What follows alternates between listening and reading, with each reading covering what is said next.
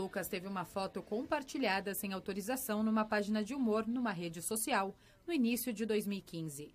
A foto, tirada num protesto a favor dos direitos LGBT, recebeu mensagens homofóbicas e até ameaças.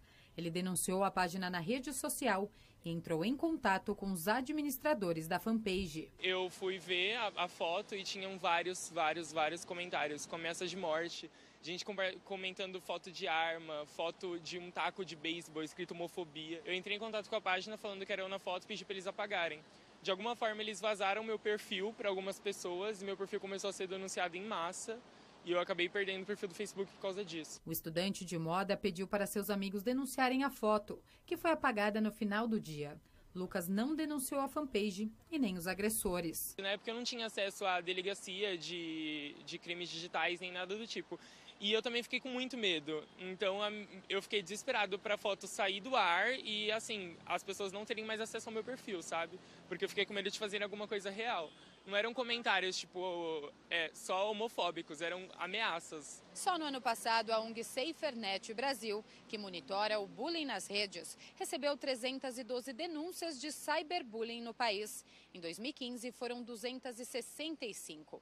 As mulheres são a maioria entre as vítimas e respondem por 65% das denúncias. As cinco principais violações vividas pelos brasileiros na internet em 2016 somam 1.825 casos.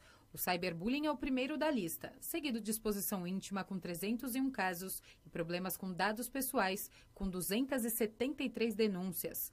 De acordo com o psicólogo e coordenador do Núcleo de Dependências Tecnológicas da USP, Cristiano Nabuco, na internet, as pessoas acabam desenvolvendo uma personalidade eletrônica e se sentem mais livres para falar o que quiserem. Quando você observa certos comentários né, em posts, você vai reparar que são comentários mais agressivos, coisas que você não faria na vida real. Tá? Eles são mais agressivos, eh, mais insubordinados, mais agressivos, mais sexualizados.